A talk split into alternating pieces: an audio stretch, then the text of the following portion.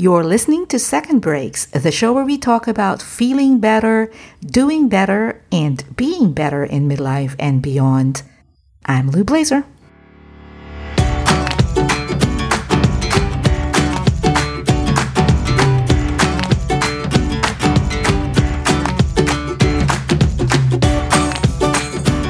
You know, every now and again, we have a conversation that shifts the way that we view the world ever so slightly, and from then on, our experience is fundamentally changed.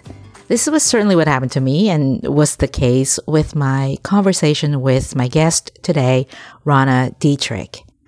Rana is a coach, a writer, and a speaker who focuses on the stories that have shaped women's lives she helps women reimagine our stories so that we can tell them in ways that invite beauty, wisdom, and the sovereignty that we desire and deserve. Now, I used the word there, stories. We've all heard about stories, haven't we? Storytelling is having its heyday. Everyone is talking about the power of telling stories, so much so that the word is beginning to lose its meaning, which is what happens when everyone and their uncle uses it in every conceivable way. But the way Rana talks about stories, those stories that have shaped our lives, is in a different category altogether. Rana says that it's not the stories per se, but the way the stories have been told to us that have had profound impact on our individual lives and in women's lives collectively. And I'm talking about stories like Eve, Cinderella, or Snow White. And of course, yes, the stories that are more unique to us, to our family of origin. Now, in this episode, Rana dissects these stories and decodes what about them have such profound impact, how we can begin to recognize and hear how they show up in our lives today and what we can do to begin the process of reframing and reclaiming our stories. I, um, I honestly couldn't get enough of this conversation, and I promise you, this is one episode that will open your eyes and your ears, and you you're just gonna hear the world differently after you listen to today's episode. So, without further ado, let me step out of the way, and I'll catch up with you at the back end. One of the things that I read either on your blog or maybe I heard it on your TED talk. You said something that uh, along the lines of we are shaped by the stories that we've been told. The the word stories, we hear that a lot these days, mm-hmm. right? Stories, storytelling, everybody's storytelling, you know, even marketers are talking about storytelling. But I think you talk about stories differently or you refer to something else. Uh, can you talk a little bit about that and just also to kind of level set? Are we talking about stories of our, you know, family origin mm-hmm. stories, stories about myself, stories, stories about my childhood? Kind of what are we talking about? Yeah, well, it's all of that to be sure. I think when I make that statement that the stories we've been told are shaping the story that we live today or shaping who we are, I'm thinking about a couple of different categories. One is the actual stories that have shaped us, but have also shaped our culture. So the one that I easily go back to is the story of Eve, right? That's a story that even if you've never heard it, you didn't grow up in the church, you walked away from the church, you have no affinity to the story of Eve, you still know it and in addition to knowing it, my work is to really look at how has the way that story's been told, not the story itself, but how it's been told throughout time, shaped the world that we live in. And so with her story as an example, if I were to say to you, do you think that most women, or do you think that in your own experience, you tend to be slightly cautious or fearful about really trusting your own intuition and wisdom? That if you do, all hell might break loose. If you really did what you truly felt, would everything fall apart? Well, a lot of us would say, yeah, which doesn't mean we're not going to do it. It just means that there's, we're really deeply aware of risk in trusting our own wisdom. In my opinion, that's because of the way the story of Eve has been told, which I actually disagree with. I don't believe that's how that story should be told. So that's an example. The, that story and the way it's been told has shaped the culture that we live in today, even though it's thousands of years old. It's been told over and over and over again with a particular point. Women can't be trusted. Don't follow your own wisdom. Uh, all hell's going to break loose. Your choices screw everything up. So, of course, in your TED talk and the link of which I will include in the show notes, I was taken aback by, by this story because I happened to be a Catholic or I was raised Catholic, no mm-hmm. longer a practicing Catholic, but was raised Catholic. And these stories were very, you know, were told to us from when of we course. were kids. And the moment you started talking about it, I'm like, oh yeah, of course, Eve, Adam, the, the apple, the snake, the original sin, and all that kind of stuff. But when you started talking about it, I realized that, oh my goodness, how, how could I have not seen that a story like that could have a lasting impact mm-hmm. on how women view themselves, mm-hmm. how men view women, mm-hmm. how we view freedom, how we view temptations, quote unquote temptations, sure. how we view risk taking, mm-hmm. you know, all that kinds of stuff.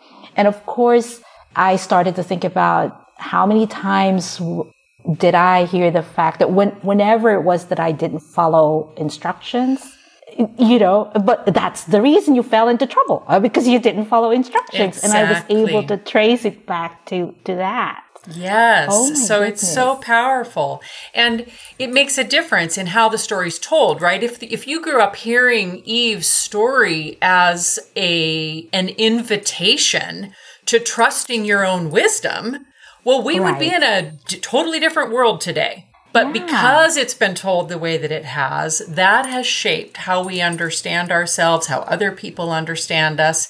And I want to give another example of a story, but to follow this one through, the stories that we've been told often become the stories we tell ourselves.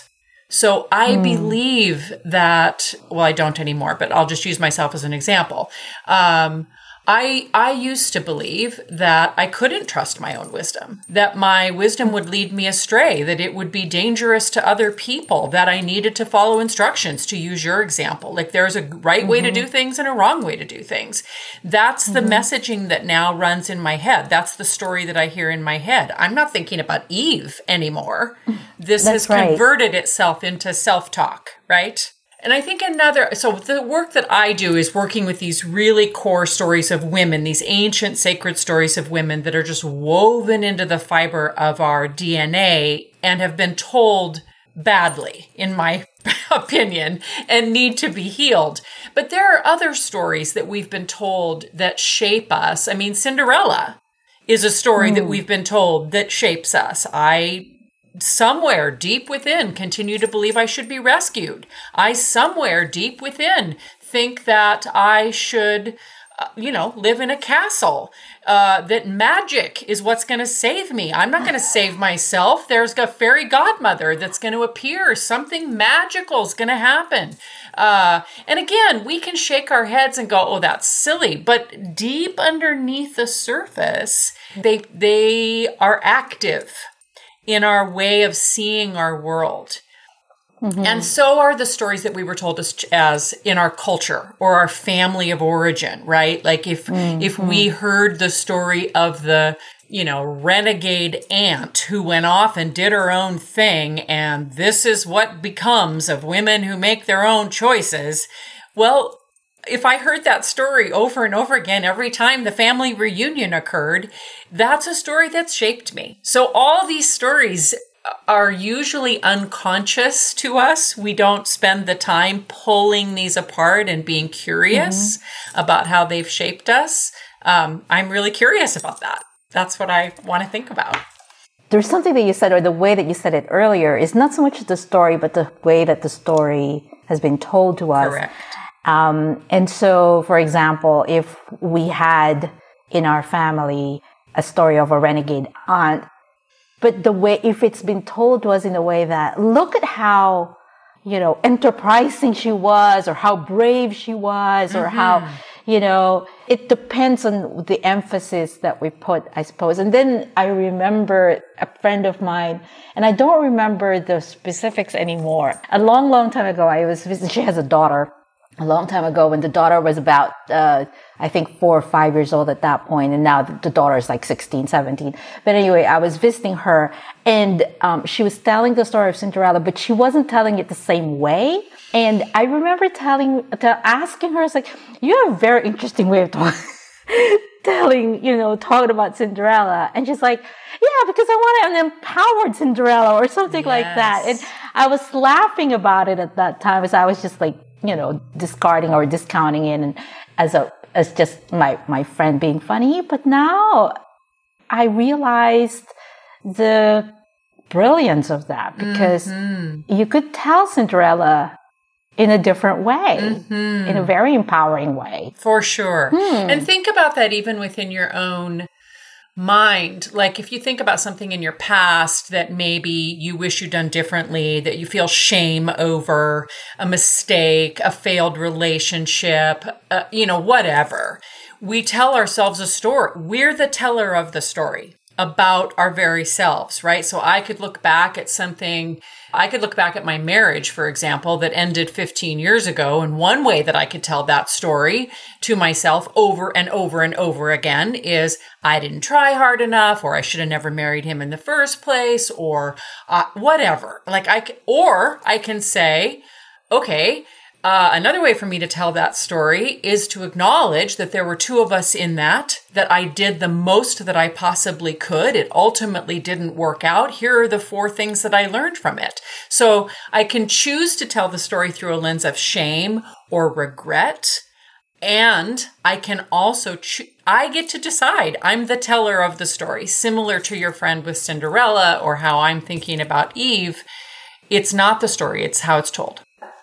I was part of a conversation some, some years ago, or, or I was listening, put it that way. I was, it was a dinner and I was listening to some people talking and somebody had said that this, this whole way of reframing stories is just semantics. It's just mm. us playing a game with ourselves hmm. about and trying to make us feel better about something you know, that's happened. Mm-hmm.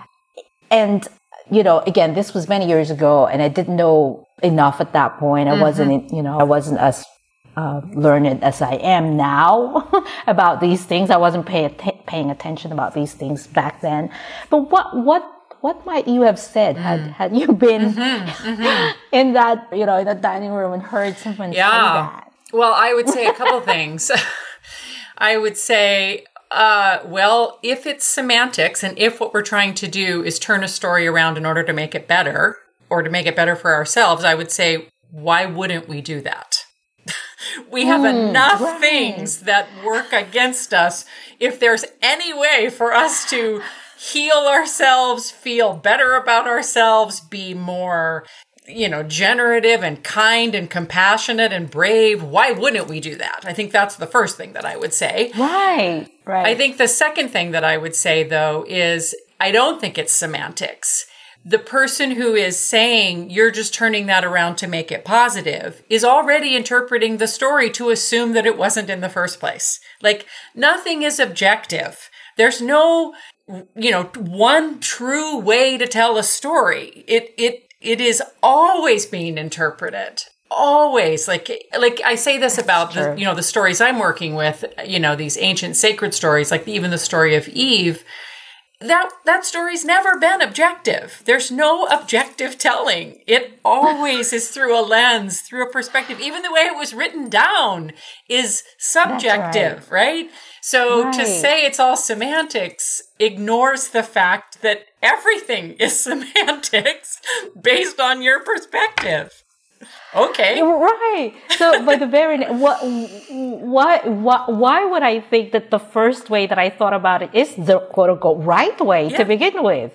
because I had seen it with a particular that, oh my goodness, yes. Mm-hmm. Well, and the reason that you would think about a story as right or wrong, especially stories like Eve's or, you know, Mary Magdalene or, you know, these, these ancient sacred texts that I'm working with is because we've actually been told the right way, the wrong way. That's been applied to those stories. And so, of course, those are, we inherit and inculcate those judgments about the women themselves because of how they've been told. And this is why I keep mm-hmm. saying, because of how it's been told. I get to go back and tell the story a different way if I want to, mm-hmm. in a way that then is redemptive and healing and empowering and takes into consideration the woman's perspective herself, which has never been, isn't considered because most of these stories have been told by men throughout time. So, so we have these stories that are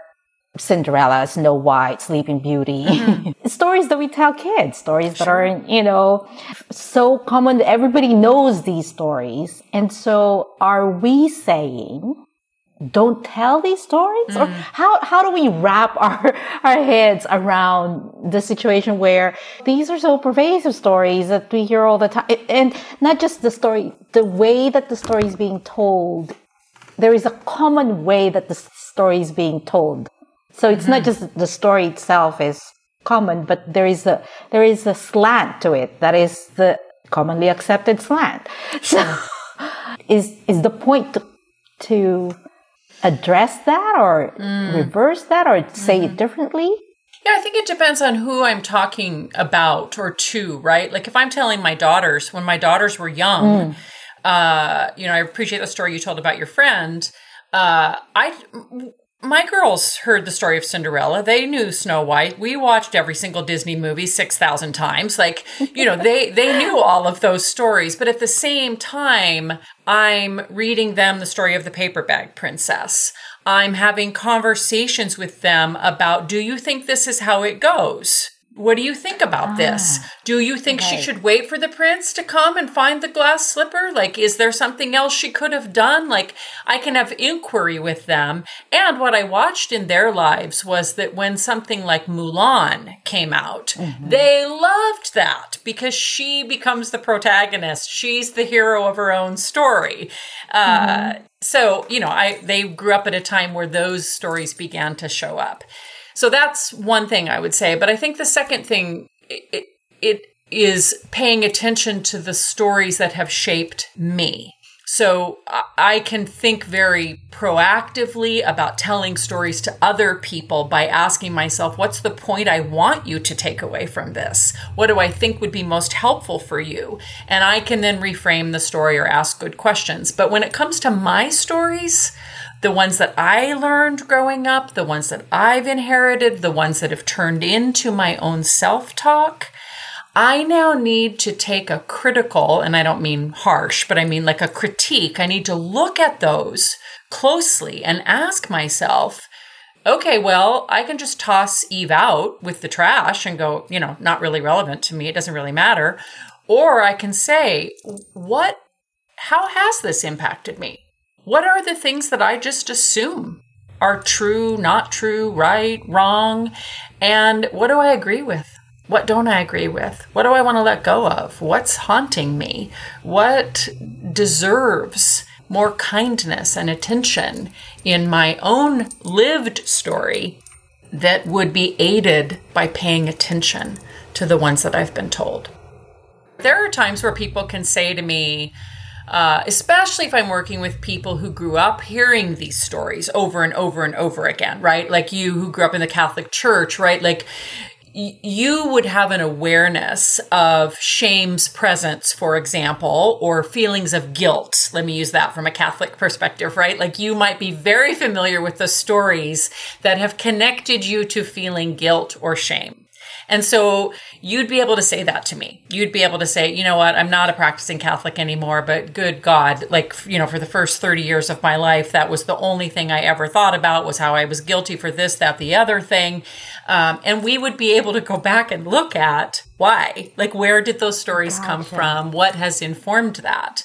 In other contexts, I work with women who, who aren't thinking, haven't thought about how they've gotten to the place that they are, what the deeper themes have been that have been present all along. Uh, and so we get to explore that together.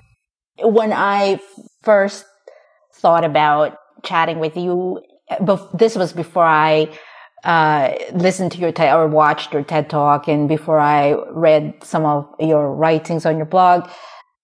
The the the story or the way that I was interpreting story was my lived experiences. So why am I acting ABC today? It was because my experience was like this. So that was sort of how I was interpreting story. That's why I was so fascinated when I heard you, t- you t- your TED talk and I read some of your writings is that there's, it's beyond lived experiences. Yes, it's the culture that we've lived in and the world and the larger stories. I mean, you know, again, I hate to keep going back to Eve, but you know, I make the point that the way that Eve's story has been told affects our politics. It affects women's rights. It affects, and we might say, oh, good grief, that was thousands of years ago. How can that be true? Because everything has been built on top of an understanding of women that is uh, clearly today we're seeing this play itself out again with Roe v. Right. Wade being overturned. Like um, it, it's it all goes back to that. Or even the fairy tales, because like I could imagine someone saying, "Well, those are just fairy tales. Mm. Like, how could they possibly impact?" Mm. Society or us or how mm-hmm. we are today. Those are just mm-hmm. fairy tales that we tell kids, not even adults, that we tell kids. Yeah. So how could they impact us that way? Oh my gosh, so deeply influential. Yeah, so deep. I mean, think of, I mean, you could think of any of them. Hansel and Gretel, Little Red Riding Hood. Like they're kind of scary, actually. Like, um, you know, Little Red Riding Hood, the grandmother gets eaten by a wolf, you know, like, uh, okay. So I can look at it and go, this is completely nonsensical. None of that has anything to do with me. Why is it, though, that I am actually afraid to open a door when I don't know what's on the other side? Why right. is it that when I encounter a stranger, I automatically go to fear? Maybe I've had lived experiences. Of course and my parents mm-hmm. told me, you know, don't get in the car with a stranger. Like there's all these things that build on top of them. But somewhere mm-hmm. in my psyche, what I learned very early on was what's wrong with you, little girl, for going into the woods by yourself? And why did your mother send you with that basket? What's going on here? Um, exactly. They do their work on us. We're going to get back to that interview shortly. I just wanted to briefly mention that this podcast is made possible by Midlife Cues. The Midlife Cues is a weekly digital publication for midlifers who are keen on making the most of their midlife. Every Sunday, we explore topics that help us live a joyful midlife. We talk about health and well being we talk about midlife mindset, one of the most important foundational things that we really need to master.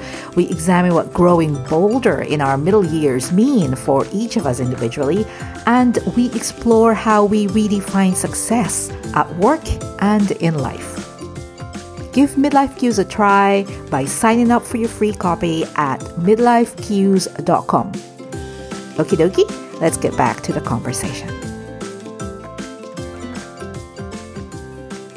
I wanted to go back to the reframing and the retelling of mm. stories and uh, like how might this look and maybe i want to focus a little bit on less of the of the eve story mm-hmm. and less of the fairy tales but more about stories that we've been told or that we grew up with about our family, our who we are. Mm-hmm. And I'm trying to imagine how how might I look at a story that I've been told about fundamentally who I am? Sure.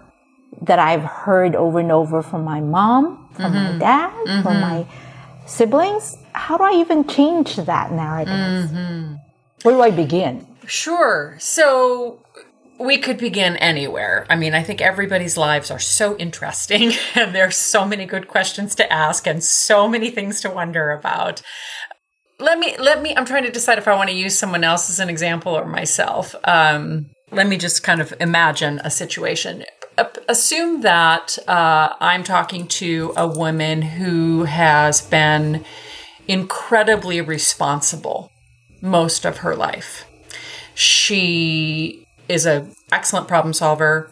She uh, probably is a caretaker, like she steps in and it takes care of things for other people, and maybe is actually a caretaker for younger siblings or for her own kids or for parents now, or right. And she's exhausted.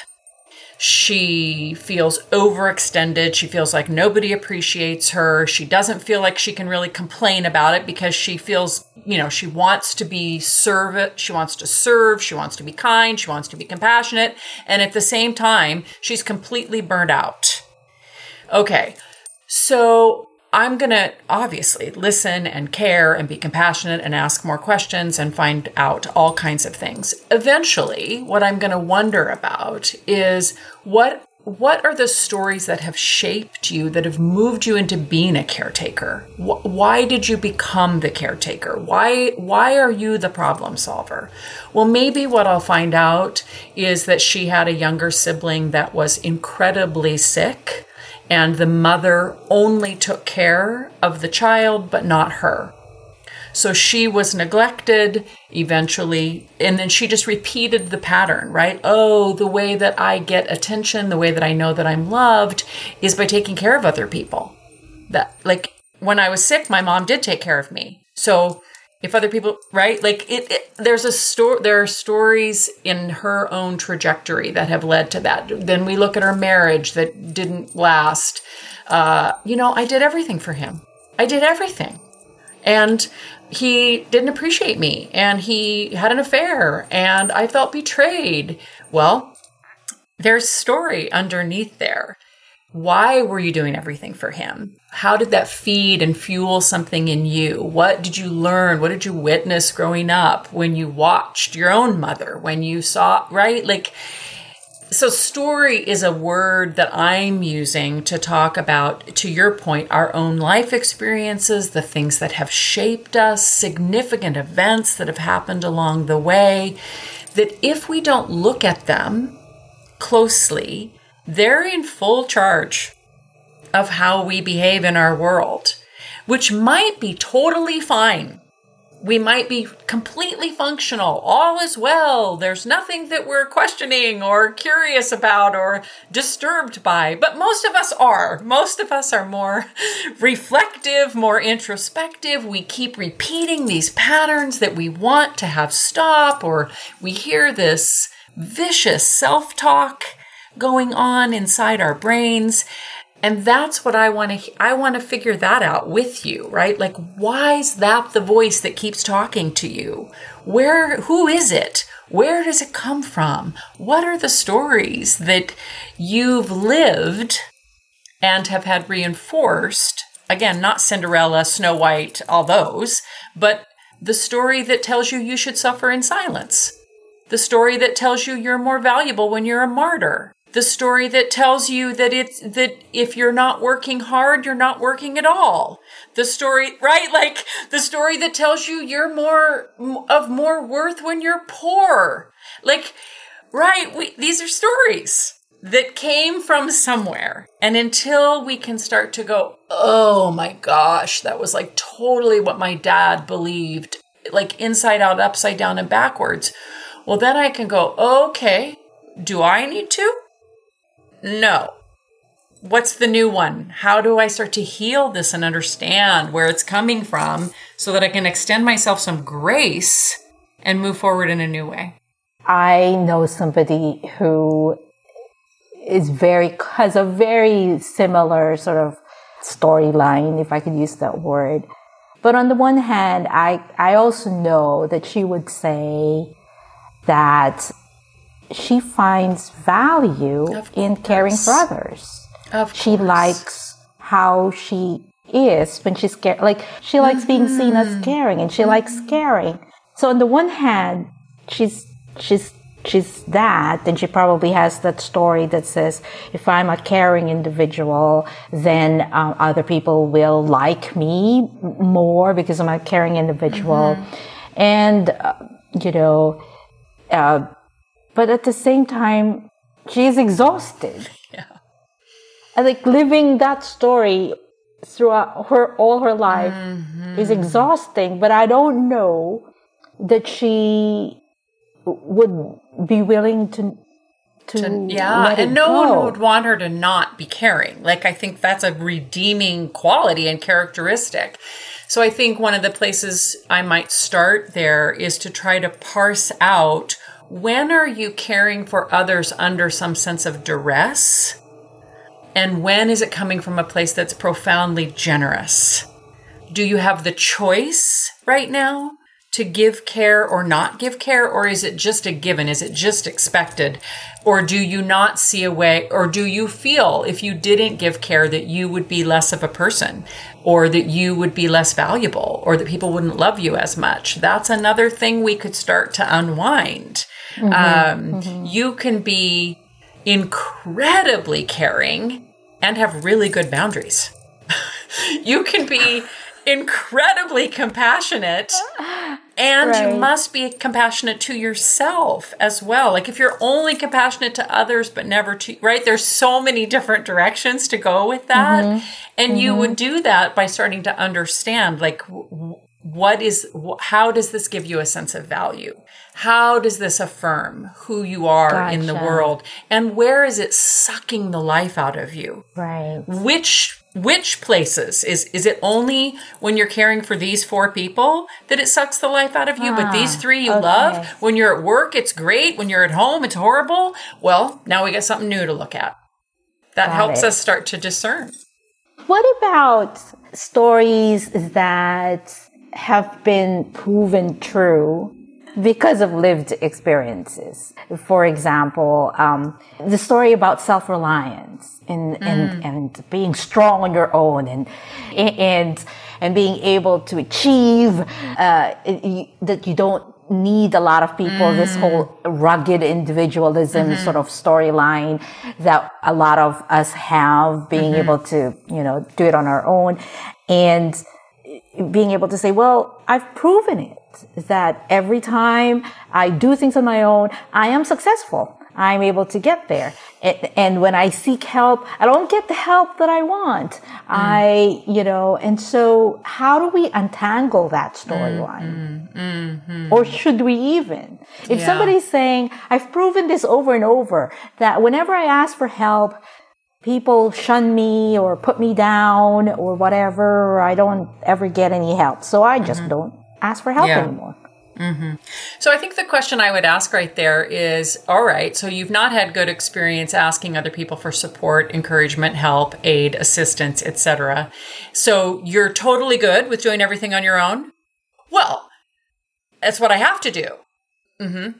Are you good with it though? Like, is it what you prefer? Do you want to just do mm. everything on your own? Well, yes, because that's the only thing that works for me. Mm-mm, that's not what I'm actually asking you do you want your life ah. to look this way? Do are you proud of the fact? Does it make you feel good about your life that you do everything on your own? Yes, it does. It's the only person I can trust. I feel great about it. It's it's it's it's the best way to be. Then my snarky question would be then why are you talking to me? if everything's good, why are you talking to me? Right. But I think the deeper question would be at what cost? So, yes, yes yeah. you're getting it all done yeah. yourself because you can't rely on other people, but there's a pain point in there somewhere. Mm-hmm. And that's mm-hmm. what I'd want to be curious about. Like, what makes you mad about the fact that you have to do it all yourself? What do you do with the disappointment that you feel when other people don't rise up to your expectations? Um. What do you do about your own exhaustion that you can't possibly delegate? You can't possibly trust anyone else to get these things managed for you. That you that you're an island unto yourself. Like, what part of that makes you sad? What do you wish was right. different? I mean, these are the places you would go, right, to begin to understand what the deeper themes and threads and beliefs are underneath the surface that are driving that. Because it's not, you're saying true, that's how you started this. It's not true that being a rugged Yes. individualist is the best way to live. It's way, because yeah. we must be in relationship and community, right? So if someone were to say, this is the very, this is true, it's the best thing, I'm like, no, it's just a lie from the pit of hell. It's, Yeah. it's better. It feels safer because I don't have to trust anybody, but it's not better. So Right. let's figure that out together. Exactly.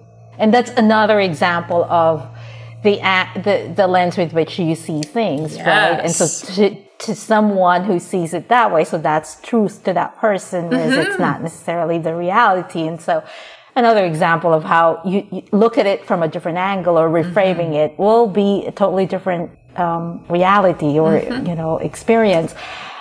I think, I mean, first of all, thank you so much for, for being patient with me, for asking these Sure. questions, Ron, because, you know, a lot of, I talk with a lot of midlifers and we're at this stage of our lives where, you know, we've lived with one storyline or a set of storylines all our lives. Yes. And then all of a sudden we're here at 45, 55, 65, and we're like, I'm tired and I don't know mm-hmm. why, and I'm not even happy, but I don't know why. Mm-hmm. And there are these stories that have been with us all our lives is that um, we can't even figure out how to, how do I let go of this Yeah. thing, or how could I even, you know, the whole reframing thing is a big thing. I was just talking with someone about it the other day. Is that how, how do I even look at it differently? Yeah. And so, do you think that this is something, and this might be a, um, this might be a, a funny question to ask of a coach, but do you think that this is something that can be done by an individual, like as in uh, looking at their stories and trying to reframe it, or is this really one of those things that is difficult to do on your own? You really have to do it with other people or have the help of someone because it's it's very difficult to, you know, it's like you can't you can't look at can't Yeah. have perspective. Yeah, can I, I can't be objective about my own story, right? I because it yeah. along those lines, Yeah. right? I mean, I think there are things that we can do on our own if we're given the right tools. Um, But only to a certain degree, right? Like, I think I've done a ton of work on myself over the years that I've done on my own, ongoing. Like, I'm constantly and will be forever, I'm sure, in a process of evolving and transforming and growing. I hope. Like, that's my desire. I've also had people along the way, spiritual directors, coaches, therapists, who have mirrored back to me what they see that I once once I could see their vision or their perspective of what it was that I was saying, well it changed everything because I would have never seen it that way because I'm we're in our own mm. loops, right? Like uh, but I do think like you know there's so many great tools out there. Like I'm thinking about Byron Katie's work, right? With the four questions. Like that's a good example. Like she walks you right through how to do that process. And if you're brutally honest with that process and you persist, it will change you. The problem, I think, in tho- those kinds of situations is that we don't actually like what it brings forth. and that's when we we need somebody else then right? I need someone else to walk alongside me to encourage me who can be generous and gracious and kind with my own impatience because i'll just throw the baby out with the bathwater. Like this is too hard i don't like it. Uh, which is the value of being in relationship with others. Right. Or if you have, you have a tendency to be uh, really critical of yourself, then having someone who can be gracious with you so that you could be a little bit, mm. have a little bit of self compassion as you. Yes. Mm-hmm. And sometimes we can't be the ones, I mean, especially if we're really lost in self-critique and inner voice that's really harsh. We can't we can't be the ones initially to heal that. We need someone else offering us a voice about us that is shocking What do you mean I don't have to feel shame about that? Like you might even argue with me initially, right? But I'm going to stick to my guns. I'm going to say, I don't think you need to feel any shame there. Here's how I see right. you. Here's what I think. Yeah. Uh, and hopefully we get this in our significant relationships from family, from friends. Like there's lots of places when that I hope on behalf of others that that is mirrored back for them. Mm-hmm. And right. a lot of us don't, ha- there are a lot of people who don't yeah. have that in their friendships yeah, exactly. and family. So this has been a great uh, conversation for me. And I'm sure that, you know, the listeners are going to find value in this conversation. Mm-hmm. So where can people find you online? Where's the best way to find out more about you or to follow you? Yeah, the best place is on my website, ronadietrich.com. And I'm on both Instagram and Facebook. So those are great places too. Beautiful. I'm going to put a, a link to, to that on the show notes. Thank you so much for sharing your expertise, your insights with, with me and the listeners. I appreciate it so much. Thank you for having me. So good to have the conversation. I loved it.